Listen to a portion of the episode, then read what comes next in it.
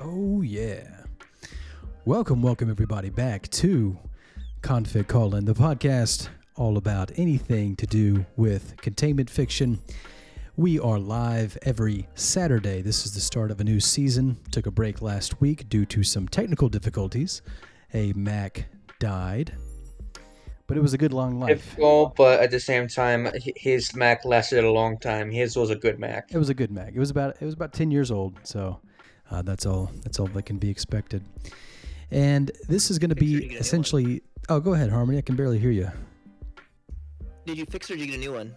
Actually, I got a new one. It's not brand new, but it's used and uh, it works fine. I think it's from 2017. Um, yeah, working pretty well. Yeah, thanks for joining, everyone. This is uh, Dr. Krim. Harmony's here, and that owl dude has shown up. Thank you so much for joining us. Hello. Hi. And so this is going to be really the start of a second season. Uh, not that that uh, delineation matters at all. It doesn't. But uh, we're going to start something a little new. This is going to be every Saturday from now on. Previously, out of the gate, we did Saturday and Sunday, got a lot of content under our wings, and now we'll coast at about uh, just once a week, every Saturday from 11 uh, uh, Central to about 12. So I want to thank you all for being here. And uh, boy, what a two weeks it has been. It feels like a very long time. And I think that's just because a lot has happened.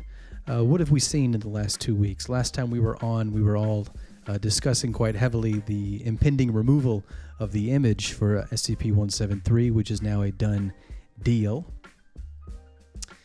And we were also on the edge of our seat about a potential nut war that turned out to be not really that much of a war. It turned out to be a little more of a, a, a toot, some hot air.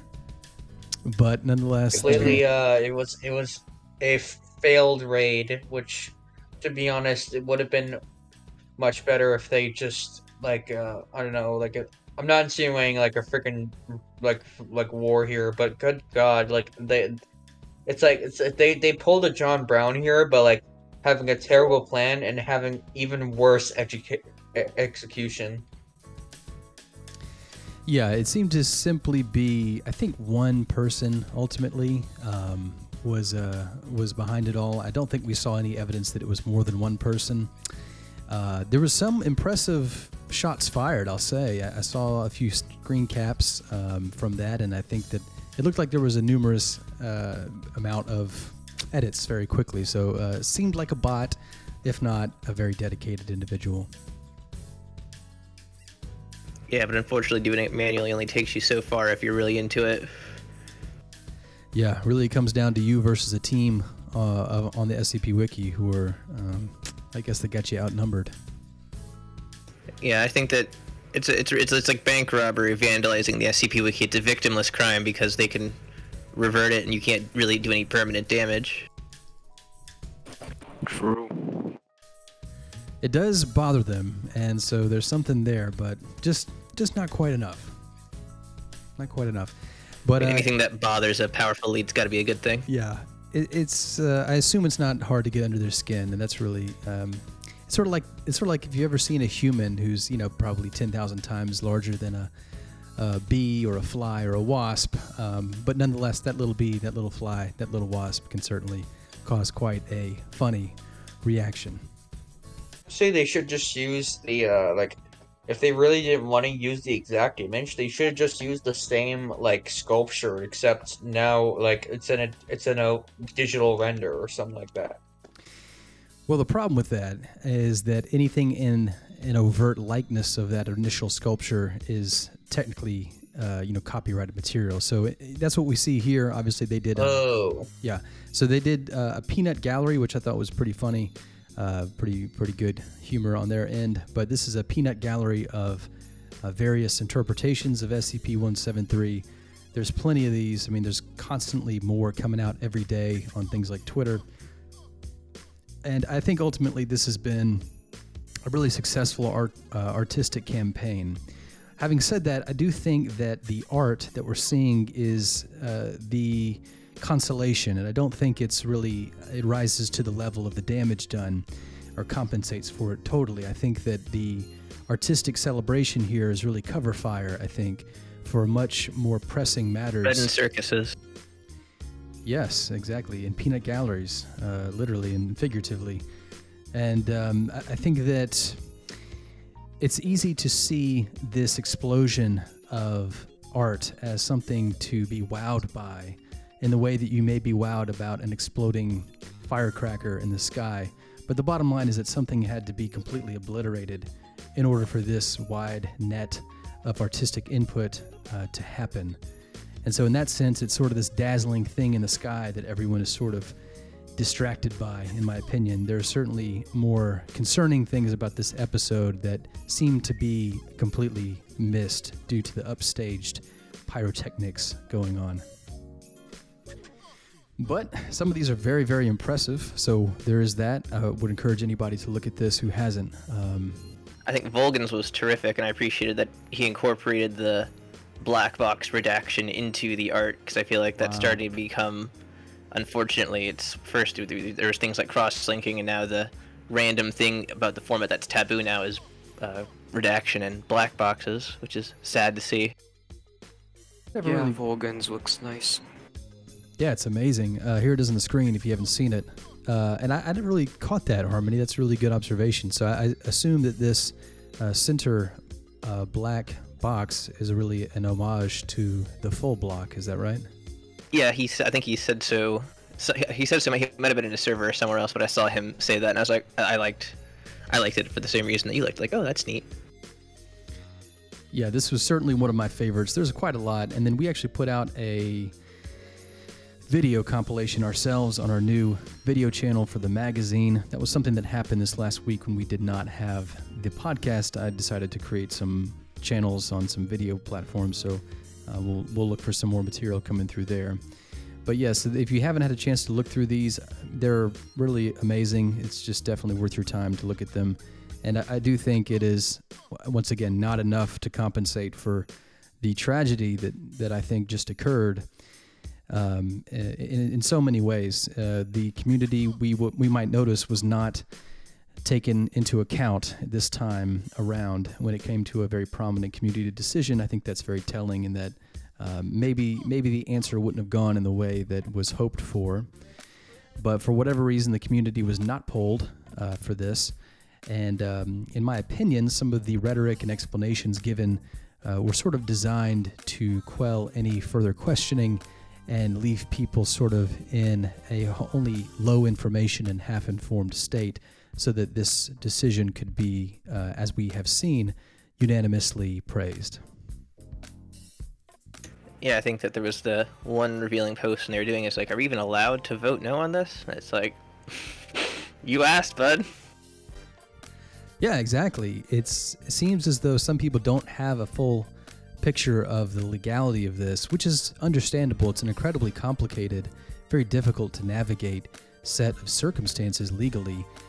But you know, we have things as confusing. Let's go back here. I'll show you actually.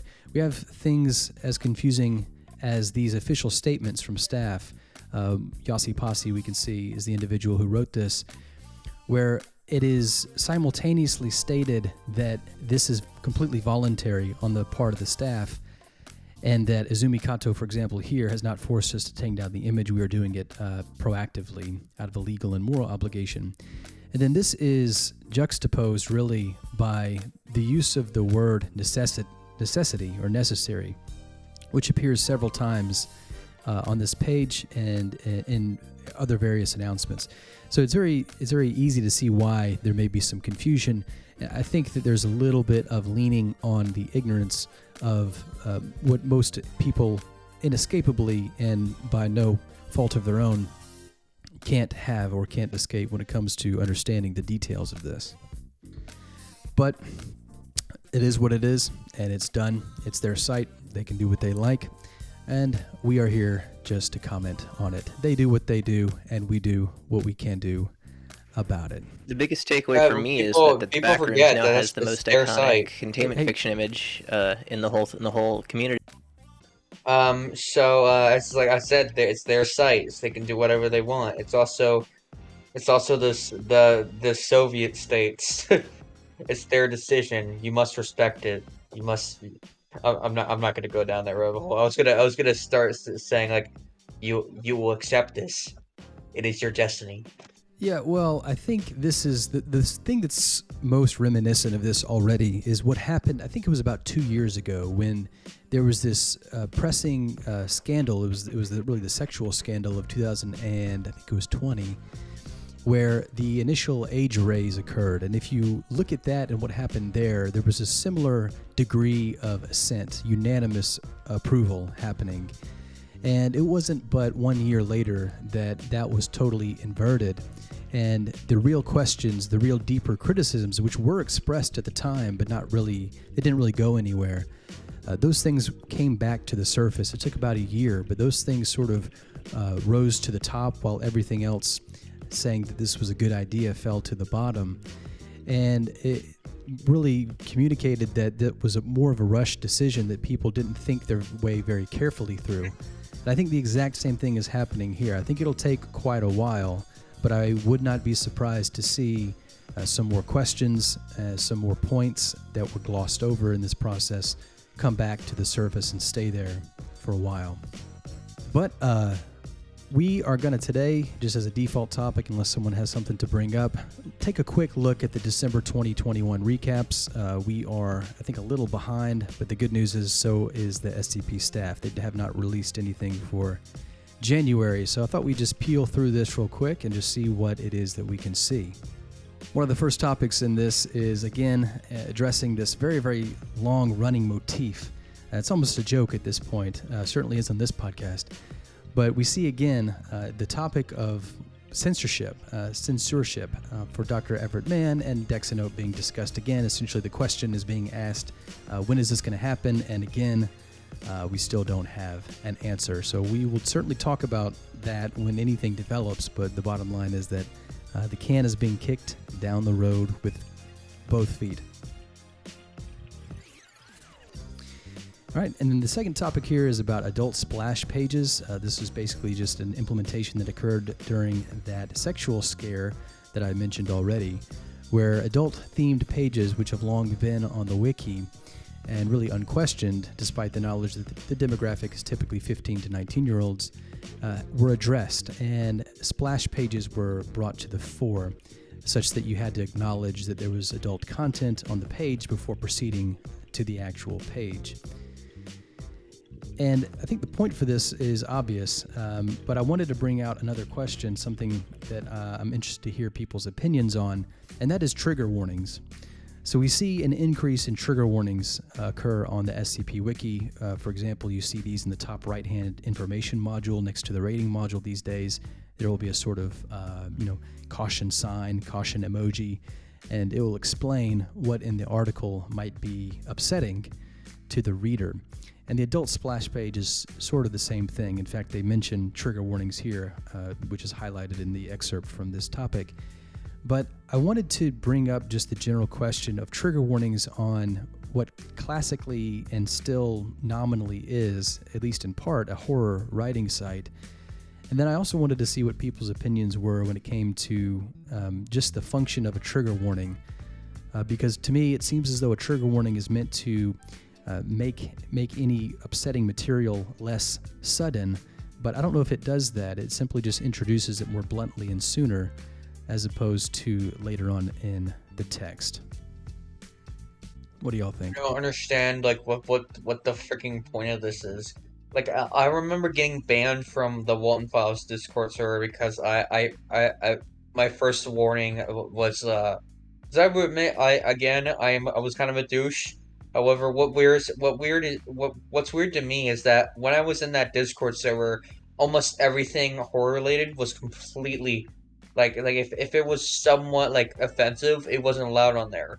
And what's what's Well, weird is that like horror and offensive. There is was it stuff that was horror, or was it stuff that people would find offensive or upsetting? Because those are two different things. that that literally it was literally just like like I was I was making fun of the fact that like uh that literally the, I, th- I think it was I, I don't remember what exactly what it was but it was a um I was mentioning how the how weird the fact is that that there's no like uh there, there's it's like whatever there whenever there was something on screen, they would always like have blood on the screen, and t- someone said, "It's like you can't." It's like, "Did you post blood?" I'm like, "Yes," and I'm like, "This is." Oh. It's like this is a friendly server. This is not. You're not allowed to post gore, and I'm like, "What the hell? Your your series had literally had a, a had a like a corpse flying like whatever whatever thing is, and then you're you're telling me that I can't have that on there." I just like I get I get what the, the idea between trigger warnings. However, in a horror community, it's a little bit uh a little bit weird.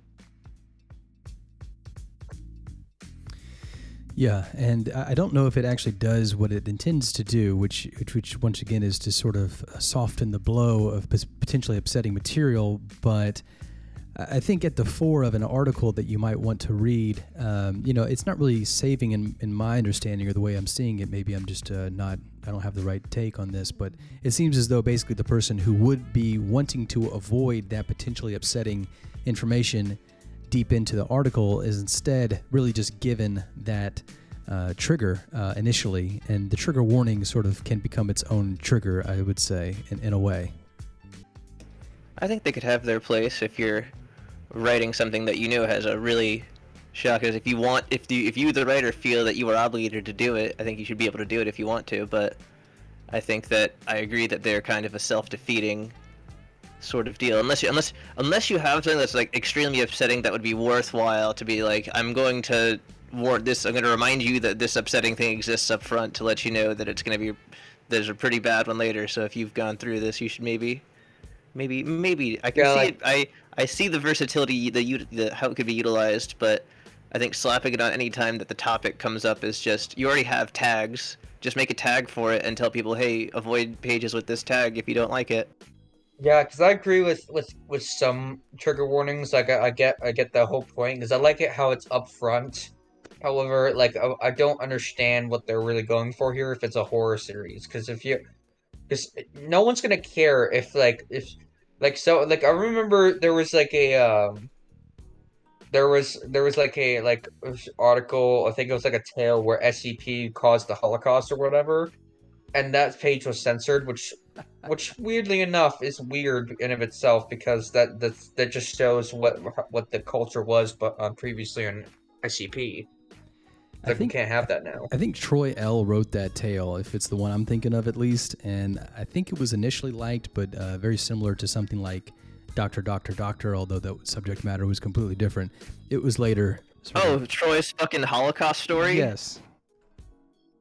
He wrote that because there actually used to be an even worse Holocaust story that I think has also since been deleted, and he was, I think, I think it was like a parody and also showing how to do it better.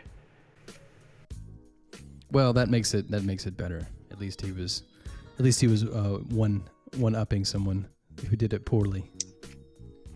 That's exactly what he was doing. And Dr. Krim, just to go back to what you said, uh, what you said reminded me of uh, something that we've read on the Lord Stonefish interview, which was an interview done approximately a year ago, I would I would guess, Harmony, uh, between Harmony and Lord Stonefish, who's the author of SCP 3999. Not quite a year, but we're getting there. Okay.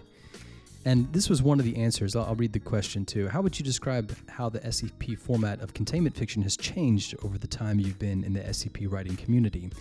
And his answer was that there's been a distinctive move towards epic queer fantasy as opposed to tightly contained horror, which I don't mind from a reading standpoint, but from an optics standpoint isn't great. I think 8,000 word epic tales about the Wanderer's Library or a trans ghost in a computer are not going to be widely read outside of the wiki and only foster a sense of increasing insularity. And then he goes on to say the things that are pertinent to other topics. But I think it's fair to say that the SCP Wiki is not totally concerned with horror. I think that it's certainly new weird is probably a, a better categorization. I mean, if they want to, I mean, Finds and Freddy's is going the same direction. If they want to go hor- like out out of the horror thing, then so be it. But at the same time, like, like the whole idea of SCP was that like you would go on there and you would get cre- get creeped out and then then have nightmares. Well, now now it's about a like like as Mr. Mediker said, a hug box where people can't take a fucking joke. All right. So let's uh, let's move on. That's some good commentary there. Um, and then this really, this next topic is called licensing request for article removal. And the summary is that staff discuss whether the licensing team needs the power to have copyright infringing articles summarily deleted and the manner in which they have requested this. So uh, this brings up a much, much larger discussion that actually has found some relevancy in the last two weeks with the, once again, the deletion of the 173 image. But uh, welcome, Dr. Fern, by the way. Nice to have you. Hello, Dr. Fern. And this really goes back to uh, a very long trend that we've seen and that I actually wrote about, I think, this time last week or so, about a legal paranoia that we can observe in the SCP Wiki that seems to be driving it a little too aggressively in the direction of, you know, um, sort of legal worry, legal anxiety. And this was just really another example of that. We can go back and see other examples. This one is actually on the ConFic Wiki as its own article. It's the SCP 3085 deletion incident. And this is an individual that many people might know. Observer September is an SCP author who's been around for a very, very long time. Uh, certainly, certainly greater than five years, maybe greater than seven years. Uh, certainly been a active person on the wiki for a very long time. He's been around almost as long as I've been around. That's how long. I think it's 2013 is when I first remember him coming on the scene. That's fair, and it certainly is impressive. Uh, one of the more uh, long-standing assets of the SCP Wiki, I think, and a good author at that. And this was an incident where this individual had written an article, and the article is preserved. If you want to check out the actual Containment Fiction Wiki article on this, and the article added a link into it that linked to an off-site company, and that's because this comp- company was featured in the actual article. Well, the licensing team, who really has been the spear point, the spear tip of this increasing march of legal um, totalitarianism, I guess that's probably a dramatic way to say it, but legal concern that has really started to creep over the SCP Wiki, and I mean creep in a couple of ways. Certainly power creep, uh, but certainly uh, purpose creep as well.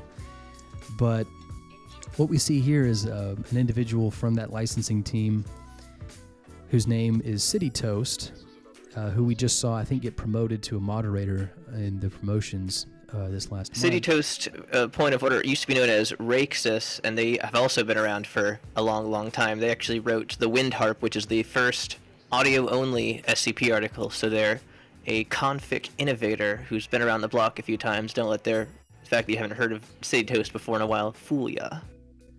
Wow, it fooled me. Thank you for that This history. legal lesson. paranoia, god dang, it's just, it's just a side effect of uh, because you know, you, many people think Stalin was evil, but he was also a paranoid sch- schizo. So whatever you think, I don't think of- you can say that with any kind of historical accuracy. You know, you, you're not you're not Joseph Stalin, psychiatrist, if you would ever even have seen one, which you would not.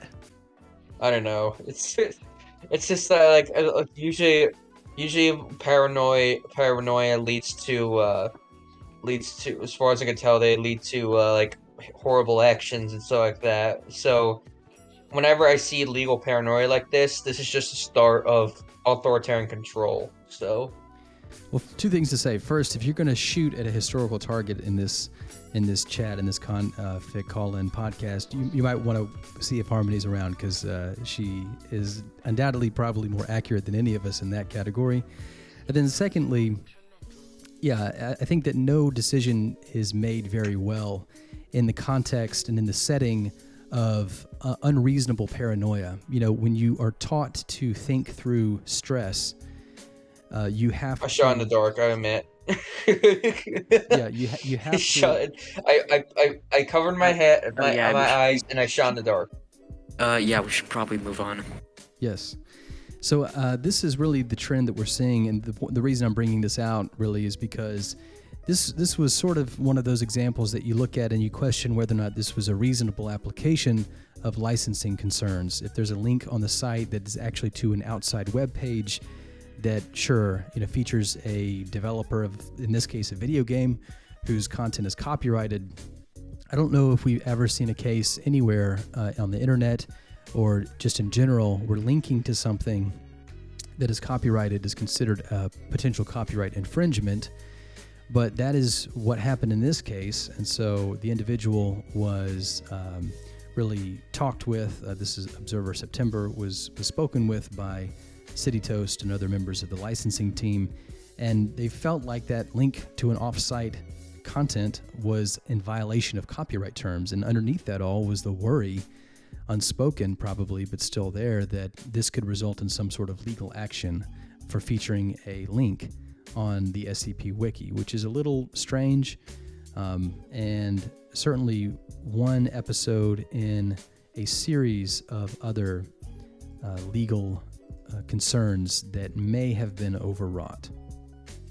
Nuclear take, but I think it's because the reason why they don't want you to go to another site is because they only want you to be on their site. They want to be in control.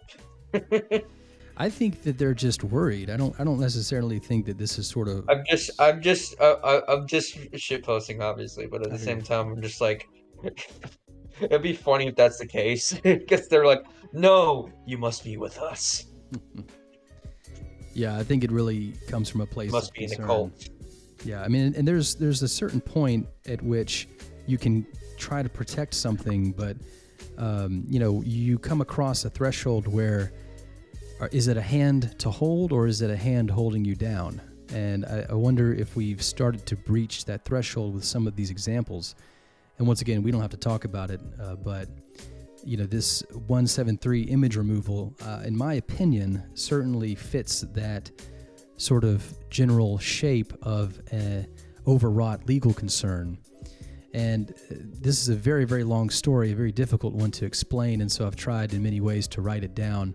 I'll share a link. Uh, this is an article that I wrote this week, I think, from my blog, but it says it says it pretty well. And uh, it was a response to a Kotaku. I don't know anything about Kotaku. I just know that it's a pretty well-known gamer online magazine. I think.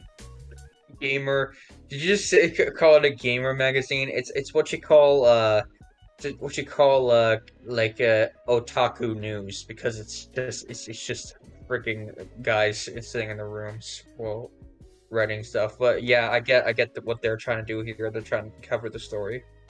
Yeah, which I, I was actually very impressed with. Uh, this Ian Walker uh, journalist, I think, did a very good job for. I'm assuming he's not anybody who is neck deep into our neck of the woods, but just when it comes to the legal, uh, you know, minutia of what happened in this situation, they did a very good job. He did a very, very good job of, of navigating the legal uh, facts here. Um, there is one, I wish I could find it, but basically they describe uh, the SCP Foundation and make make us make us sound a little bit like the Scooby Doo team um, when it comes to taking care of ghouls in a groovy fashion. I think that's something that they actually said. I actually wrote. But anyways, um, the lar- larger point here, we can get to a couple more examples just for fun. I don't know if y'all remember this one, uh, but this is uh, the CCK class. Um, this has been changed. Originally, it was the copyright infringement lawsuit scenario, and this is by an author, Lord XVNV. I'm sure those are numerals that I'm missing. But this was a piece, essentially of fan fiction, that overtly uh, cross referenced a bunch of different copyrighted characters. And once again, this was also taken to be uh, potentially a legal problem for the SCP Wiki. Uh, in fact, there was an O5. yeah, I think this is it right here. No, this is different. Uh, there was an O5 uh, command thread that was created specifically for this article. Um, and basically, that's what this topic for this uh, recap is about. It's This this, is fun. This is cool. This is also very copyright infringement. Yeah, exactly. So the idea is that because you just hummed that tune, you know, this podcast might be at risk of being sued, and so that's kind of the that's sort of the approach that was taken here. And so as you can see, this is on the screen. This is the initial uh, version of it, and there's Rick and Morty in here. There's uh, Darth Vader is in here. Um, Wasn't there a hey, what? Go ahead. Hey, Darth Vader can the Emperor can can now What? relate to the O5 command because they're both boogeymen. Yeah, that owl dude. what Hey, was it? uh, wasn't there like a, a Rick and Morty tale? Yeah, that may be this. I mean, if there's another one, then uh, I'm sure it's been taken care of in the same way this one was. Uh, no, there's another one I uh I remember. Well, I, I believe you. I'll take your word for it. I would be interested to see what is happening with that because what happened here, as you can see, is that all of the characters were removed. Uh, references to starships from Star Trek were replaced with SCPs. I just love his like Seek Seek class sorry original character interaction story. This- yeah, this is a really, really clever way to do this. And by the way, I don't know if y'all remember this, but a few months ago, somebody posted the entirety of The Great Gatsby on as a tale uh, onto the SCP Wiki with just one line changed that had some. It was basically an inside joke for the SCP Wiki, but. Um, Okay, uh, yeah, I found it. It's called. I found the tale. It's. I found the tale. It's called Mint Condition. Look in the look in voice. Mint condition. Let's uh, take a look at this. I'll pull this up on the screen. Oh, here. let's see this. We need to see this. Yeah, Dr. Fern, groovy ghoulies. That's what they said in that article. So, uh, Dr. Fern asks, "Yo, whatever happened to that one SCP about the USS Enterprise model that was an actual working starship?" I do Oh. I really know. liked that one. I remember that. Did something happen to it? Yeah, I didn't know this thing happened to it. I think I vaguely remember it. I don't know. Harmony, you said this was part Bureaucracy. of the uh, 3000 contest. You say? Yeah, it was part of the 3000 contest. It was either part of it or it was posted like immediately as soon as the 3000 series opened. I remember. No, it's series series series four. It's series four. It's like the Series four, gotta- you gotta the add one to the numeric. Boogeyman series that everyone loves to Yeah, every, anything from like series one through to the beginning of series five, I've got pretty good memory of. Everything after that was after I left the site, so I have no clue because I pretty much stopped reading new articles except for stuff that people show me. Well, I don't think that you sold at the top, Harmony, but I think you sold before it hit the bottom. That's just my opinion. Yeah, I think you've got. I think you're onto something there. Uh, so this is the tale that that owl dude was referencing, and this is a, a perfect, perfect segue to what we're going to talk about. So, but before we get into that, this is called Mint Condition, uh, and it looks as though he's right. There is uh, Rick and Morty all over this thing. So I don't know how this has escaped really the same sort of urgency that this um, that this uh, licensing request for article removal has with it. Um, but we can see that it is actually part of a hub, and that hub, which we will click on now, is called Project Crossover.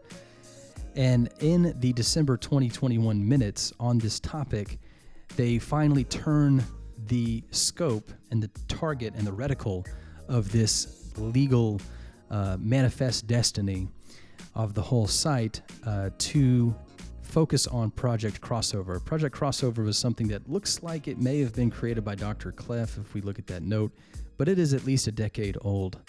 Uh, looks like it was, well, not quite a decade, but um, maybe let's go back and see exactly how old it was. 2012. So yeah, we're coming actually January 2012. So Oh, I love I love Project Crossover. I've got multiple stories in it. Well, I hate to tell you this, you may already know, but they're going to take it down. I know it's so sad. And the reasoning. Uh, Can I have SCP Wiki? Can I have my stories back if you're gonna be getting rid of him anyways? Please and thank you. Here's a here's a question for you. Let's say an, uh, this is a thought experiment, hypothetical, philosophical question for you, and really to challenge the uh, Creative Commons uh, expertise in the room. If an individual attempts to post a article or a tale to the SCP Wiki, and it and it does actually get onto the site, meaning that that text is now automatically and forever Creative Commons, but then it gets deleted, whether by downvote it's not good enough, or it is electively deleted by something like this. What's going to happen to the Project Crossover Hub? Does it still have to abide by the Creative Commons license? Can it be copyrightable by the author after that point? No, I think it, it's still the material is still CC forever, but you could make like a, a- like a Waluigi version of it and probably get away with that. Hmm. Interesting. Interesting. And then uh, Dr. Krem shared. Found it by the way. What is this? Oh, this is the Star Trek Next Generation. Yeah. Um, it is interesting to me that this has not received some sort of attention. It does mention Star Trek Next Generation. It does. Don't bring attention to it. We're we're only we're we're we're closing in on the inevitable here. Come on. Yeah, I, I think I think we may be a, a slight head of the curve, but that curve is coming, and it's gonna hit. It's gonna hit hard. So, I, I do I do think that given the trend that we've seen. I think that things like this are going to be questioned. And actually, I fully expect an article of, of mine, not to show myself, but let me show you just why I think it's going to be removed. This uh, has embedded into it all sorts of logos, um, corporate logos, Target, Ford, things like this. Uh, they also talk about that in the December 2021 minutes on this on this topic, and basically say that anything to do with another corporation, whether it's a reference like we just saw with the enterprise, whether it's a logo or anything, uh, is going to be is going to be targeted and probably taken down. And just to sort of bring out a little bit more of, of what this uh, what this legal sort of um, anxiety looks like is that in this case where there's this uh, this um, copyright infringement lawsuit scenario, basically what happened is that the licensing team uh, immediately asked and petitioned the leadership of the site to take it down. They did not approach the author first uh, to maybe just ask whether or not this could be changed. Instead, it was treated in sort of an emergency or urgency at least fashion to the point that the author had to find out about it, had to find out that the article was was problematic uh, by the O5 post and by through really through the grapevine. And what ended up happening was that through an argument that happened in the staff chat per the recaps, basically the individual who asked for this emergency power to just summarily delete it as it was an existential threat legally to the wiki ended up uh, being um, convinced to just talk to the author, and that's exactly what happened. And that's why you see it changed, and that's why you see the sort of tongue-in-cheek and a little bit of snark going on in that in that title there. Yeah, it's not everything has to be an emergency, guys. Yeah, and I do Everything want has to be. Uh, everything has to happen now. Yeah, Because you know that uh, that reminds me of that one meme where it's like you see like the like like that one little dot in the sky will like let I know that's a person floating, but it's like has like the lightning going on around it. It just says now. Well, that's a really, I really want to harp on that for just a second because this is not something that's theoretical. We've seen this happen over and over and over again. Uh, first, it happened once again with this age raise where there was a mass rush. And you know, anytime you see people running in the same direction without any deviation, no, no one questioning anything, you know, it's a pretty good behavioral indication that this is being inspired or motivated by something more than just pure thought, pure reason, critical thinking on the matter. And once again, the, the case that I've already mentioned was this age unraising proposal, rather the age raising proposal, which happened a year earlier, which everyone was unanimous about, is very, very reminiscent of this 173 image removal, where no one had any dissent. Uh, basically, saying no or disagreeing or offering an alternative opinion was tantamount to some sort of heresy. And yet, uh, a year later, we see this being totally recanted. People are attempting almost desperately, in this case, to undo what everyone unanimously did only a year earlier. Uh, earlier. And the same exact thing, thing happened with someone like Metaphysician, who we might recall was banned for plagiarism. And and once again, I don't want to I don't want to poo-poo the staff uh, at SCP Wiki for this. I think that Metaphysician certainly was uh, cruising for a bruising in this and had a history of this. But we see this this sort of topsy-turvy running back and forth from one side of the boat to the other, and the whole system sort of wobbling. And the period of this sort of reaction seems to be about a year. So I wouldn't be surprised again to see the same thing happen with 173, perhaps a year from now ish.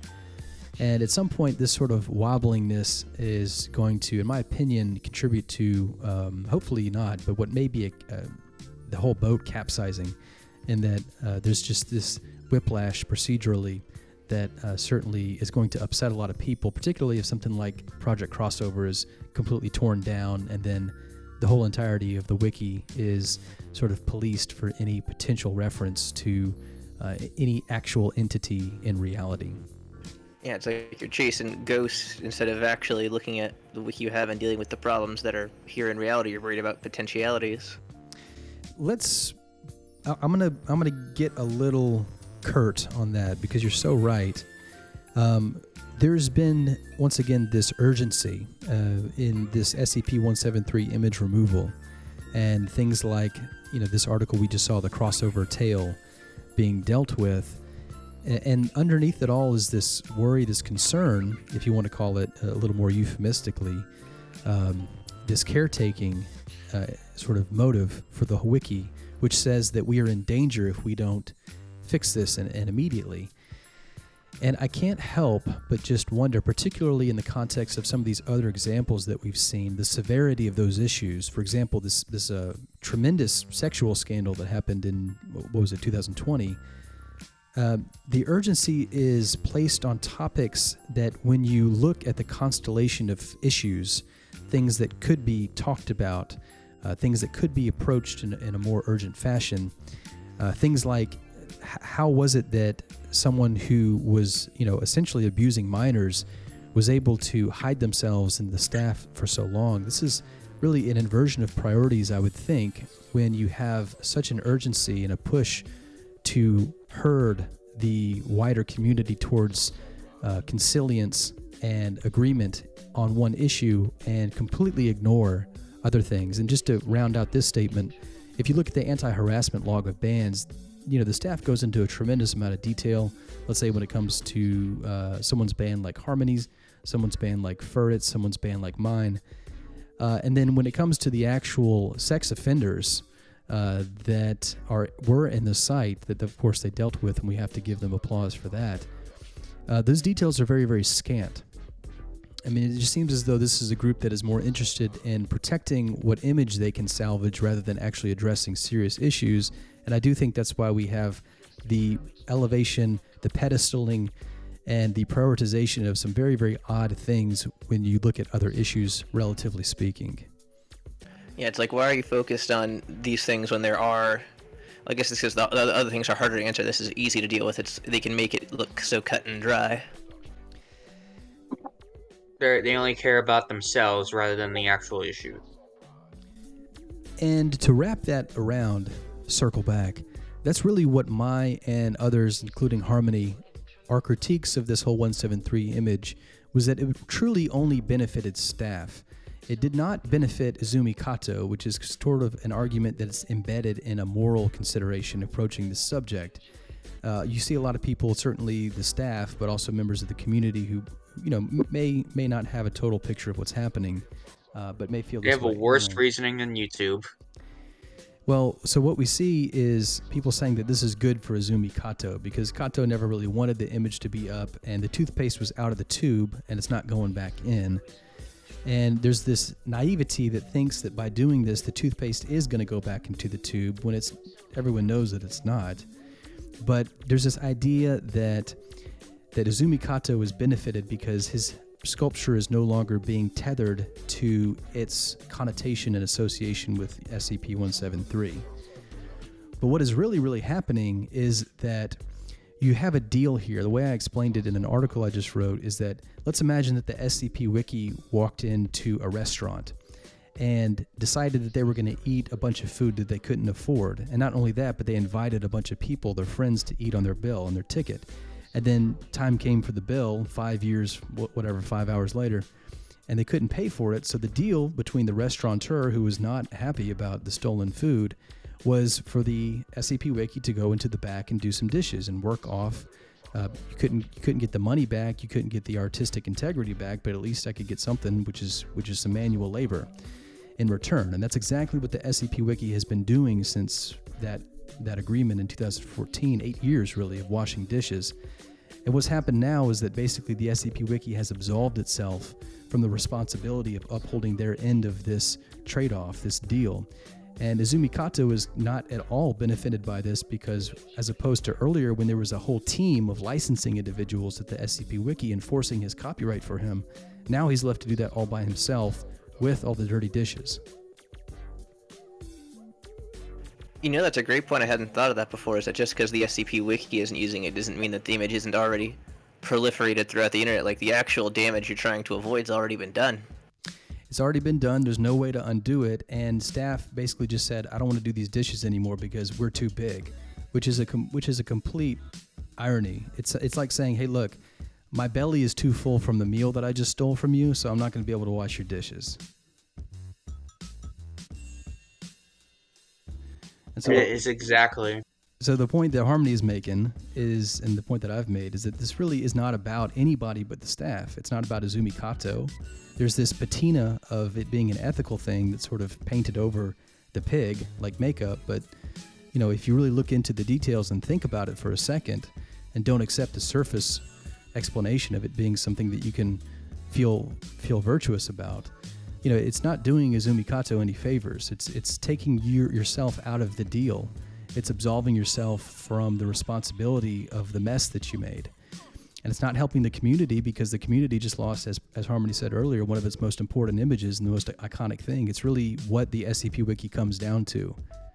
You know, it, the SCP Wiki would not exist without that image. That's not an exaggeration.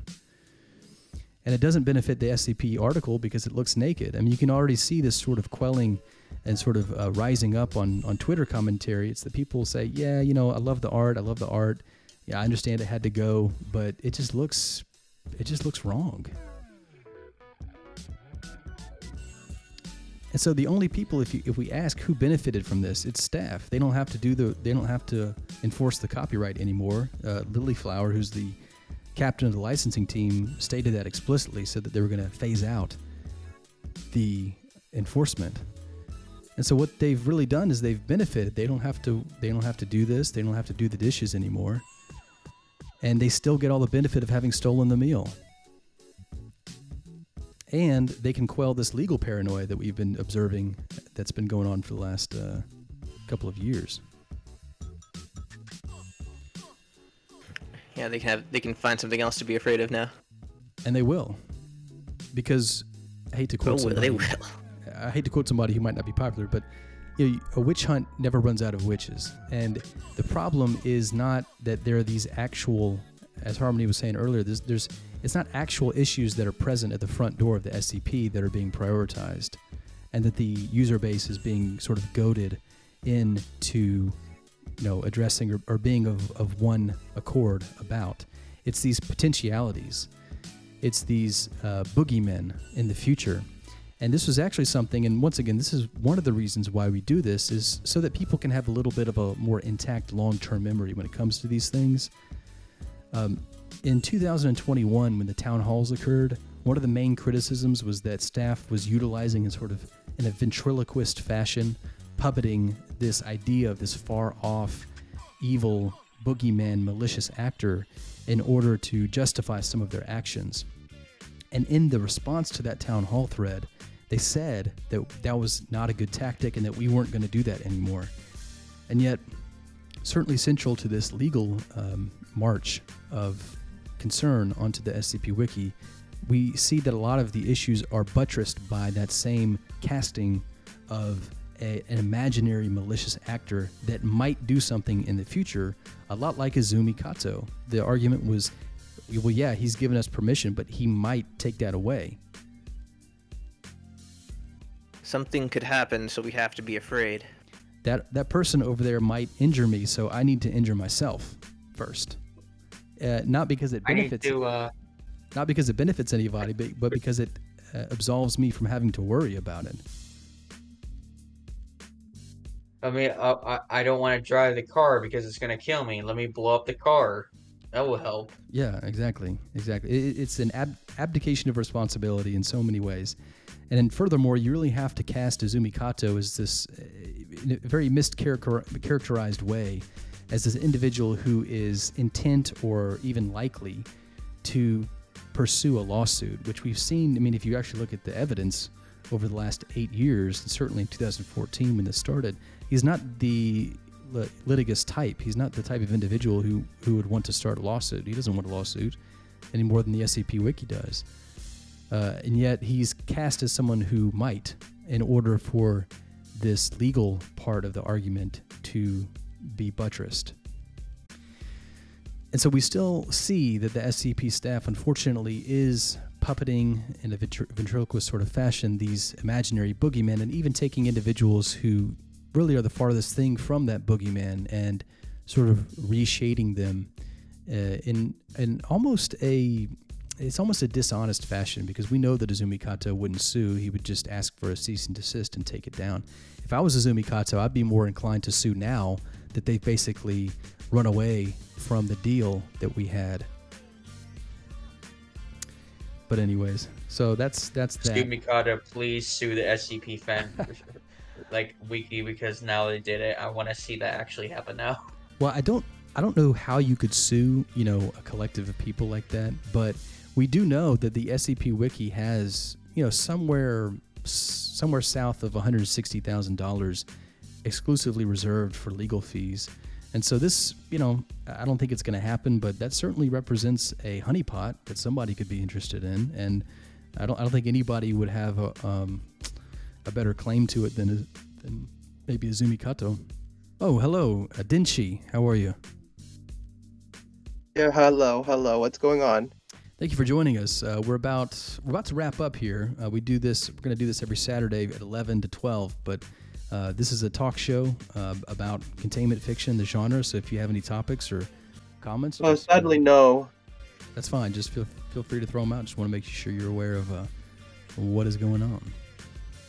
Oh, that's good to know. Uh, you know, I've actually encountered. You know, I've encountered liminal spaces previously. Funny you should. Funny you should bring this up. Well, do go into detail. Yeah, actually, lim- I've, I've encountered plenty of liminal spaces on, on, on many of my uh, of my um, how do we put it, endeav- endeavoring travels. I wouldn't say endeavoring travels, but personally, when I was at when I was working for for the UPS, uh, I have encountered a liminal space while working for, during the winter season. I remember one time when I was visiting Asheville with my parents, we went to a brewery, and the brewery was in an old, really big old ancient like you know Pittsburgh, Pennsylvania has been around forever. So yeah, I, I went down into I don't know how I, I, wandered away from my parents and I ended up in this big empty room. I think it was used for storing uh, stuff when they would brew with the gigantic. I wandered out into it, looking around, and then I walked, tried to walk back to where I'd been. Instead of finding the door, I just hit a wall, and I was lost. And then for like ten minutes, I just edged against the wall until I found, finally found the door and went back up. Oh, that's I don't know what would have happened to me if no one else, if I hadn't, you know, done that because no one knew I'd gone down there and it was such a big, empty, creepy space. Stuck in the so lab. That's what, that's what that's what that's what I think of when I think of like the back rooms and liminal yeah, same here. I actually, yeah, when I was working for UPS, I had to wake up early, catch the train, and you know, I would usually be the last man on the the first man on the train or the last man on the train. Yeah, when I when I get I get up at like four o'clock in the morning to go to actually for me it's job at seven Starbucks, and it's it's it's, in, it's interesting and eerie seeing the world that's usually so full of cars and people just be completely empty. Scary. I honestly thought for a second I, I would be stuck on that train. What, what I actually I had a really interesting idea for a liminal for a liminal enigma known as the as the long train, which is literally it's just I don't think there's anything called a liminal enigma yet, but there should be. Oh, That's yes, a great that turn of Yeah, phrase. there actually is. A, there's a, in the backrooms wiki, typically the wiki dot. There is actually a, uh, a train one. I remember when I was uh basically how do I describe it? Uh, you're wandering you're wandering through um a certain air through um say an area of a, of a countryside and you encounter this train. It looks like a train on the railroad crossing and you're like and you're like huh a train. You get aboard. You get you, you try and jump aboard the uh the one of the doors on those coaches. Those it's one of the much more those vestibles. You jump aboard. Board. You try and jump on the train as it's moving. It seems to be moving at a de- steady pace enough to jump on.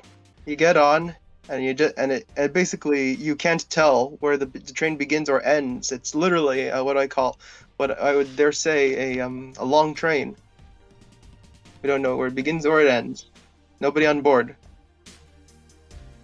Yeah, very surreal. I, I think. That should be. That sounds like an SCP rather than a backrooms level. Well, let's talk about that. for No, it's more of a second. limit. I Yeah, uh, it's let- not let a me- back an SCP. I would consider it something called an LE, an elig- liminal enigma.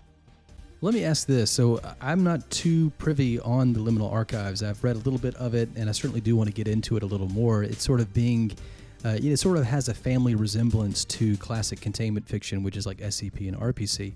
Would it be fair to say that the liminal archives really deals in the potentially uh, anxious space between the human psyche and architecture? Is that really what the liminal archives is about? That is sort of true. And coming and, and come to think of it, when you live in a in a city as big as There's New York, also there's also the limb spaces, which are kind of their own system. So it's also uh, like that feeling of is outside outside inside. I think you could you could use. I think that's how the best quick way you could describe the limb spaces because they're their whole own settings, but they're still these liminal uh, type terrains and biomes and what have you. if you ask me, liminal spaces also play into the into some of Trevor Henderson's pictures as well. You know, Yeah. uh, you know who Trevor Henderson is. He's yeah, the he's guy the- who does the these these really interesting cryptids.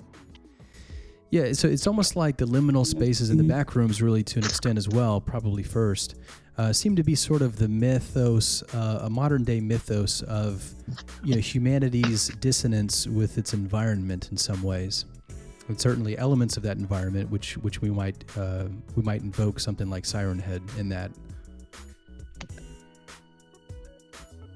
Well, either way, I just want to point out that most of his pic that most of Trevor Henderson's pictures consist of using abandoned structures to um to establish the the um these things, abandoned areas, um, of old, So old coal mines. trespassing. What a hero. I mean, aren't coal mines uh, somewhat liminal? Abandoned. co- I mean, like I live in New York, where where there's very I where there's love very few underground coal spaces. mines. And lots of well, we do have abandoned subway tunnels, a few of them, but not a lot. I think there was a trolley, and I think there was a trolley station on in, in the city as well. An old trolley station. If you're wondering, uh, everyone, uh, he's he's from uh, analog horror, which is a genre of uh, video stuff that he that that that people do. Like they, like yeah, I work. you- I, I, I'm a, I'm a part of something, things like the Monument. Well, I'm not a part. I'm a part of groups for the Monument Mythos, Local 58, and such. I don't know a lot about those, but I certainly would be interested to learn. Maybe you can uh, just drop off some links for us. Monument Mythos. Well, long story short, for Monument Mythos, it has to do with like the U.S. monuments and cosmic horror. Huh. You know, fear of the unknown and such. You know that Lovecraftian terror. Sure, sure. Which which I think ConFic really really finds some heritage with as well. Well, why don't you share a link for us in the uh, chat here? I'd love to check something out after the show. Uh, yeah, I- can I could definitely share you guys the uh, the uh, the the link to the the man who makes these videos, Alex Kansas. That sounds great. Uh, That's yeah, his, that's the uh, guy's YouTube name. His name's Alex K K K and S A S. You know, like the place where Dorothy and Toto are from. yeah, yeah, I, I know it. Never been, never been. Actually, I have been Kansas City. Actually, no, that was Missouri. You know, they, it's a split city. But anyways, well, I want to thank everybody for coming. This is uh, just a, a wonderful way to restart the show. I certainly missed doing it last week. Uh, found other things to occupy myself with, and so I'll basically be splitting my time on the weekends between those two ventures. But we'll continue to do this every Saturday, starting at 11 Central, and going till about about 12, just to make it about an hour. But we do appreciate all the interaction. Of course, this show is nothing without the people who are here. So I do want to thank uh, Denchi, Dr. Fern, Dr. Krim, Pixelated Harmony, and that owl dude, and Dr. Pearson for stopping by as well. Pre- appreciate that. No problem, Boblum. It's I guess it's more no prob, Bob. And Digital Trash, want to thank you for being here. All right, so uh, thank you all so, so much for the interesting discussion. This podcast should be up on the website tonight or tomorrow. I'll share the link into this lounge, and I certainly hope Exciting. that you, yeah, I hope that you'll join us next week at the same time to discuss what the heck is happening in containment fiction this week. Same bat time, same bat channel. You got it. All right, thank you all. Have a you. good day. Have a great weekend.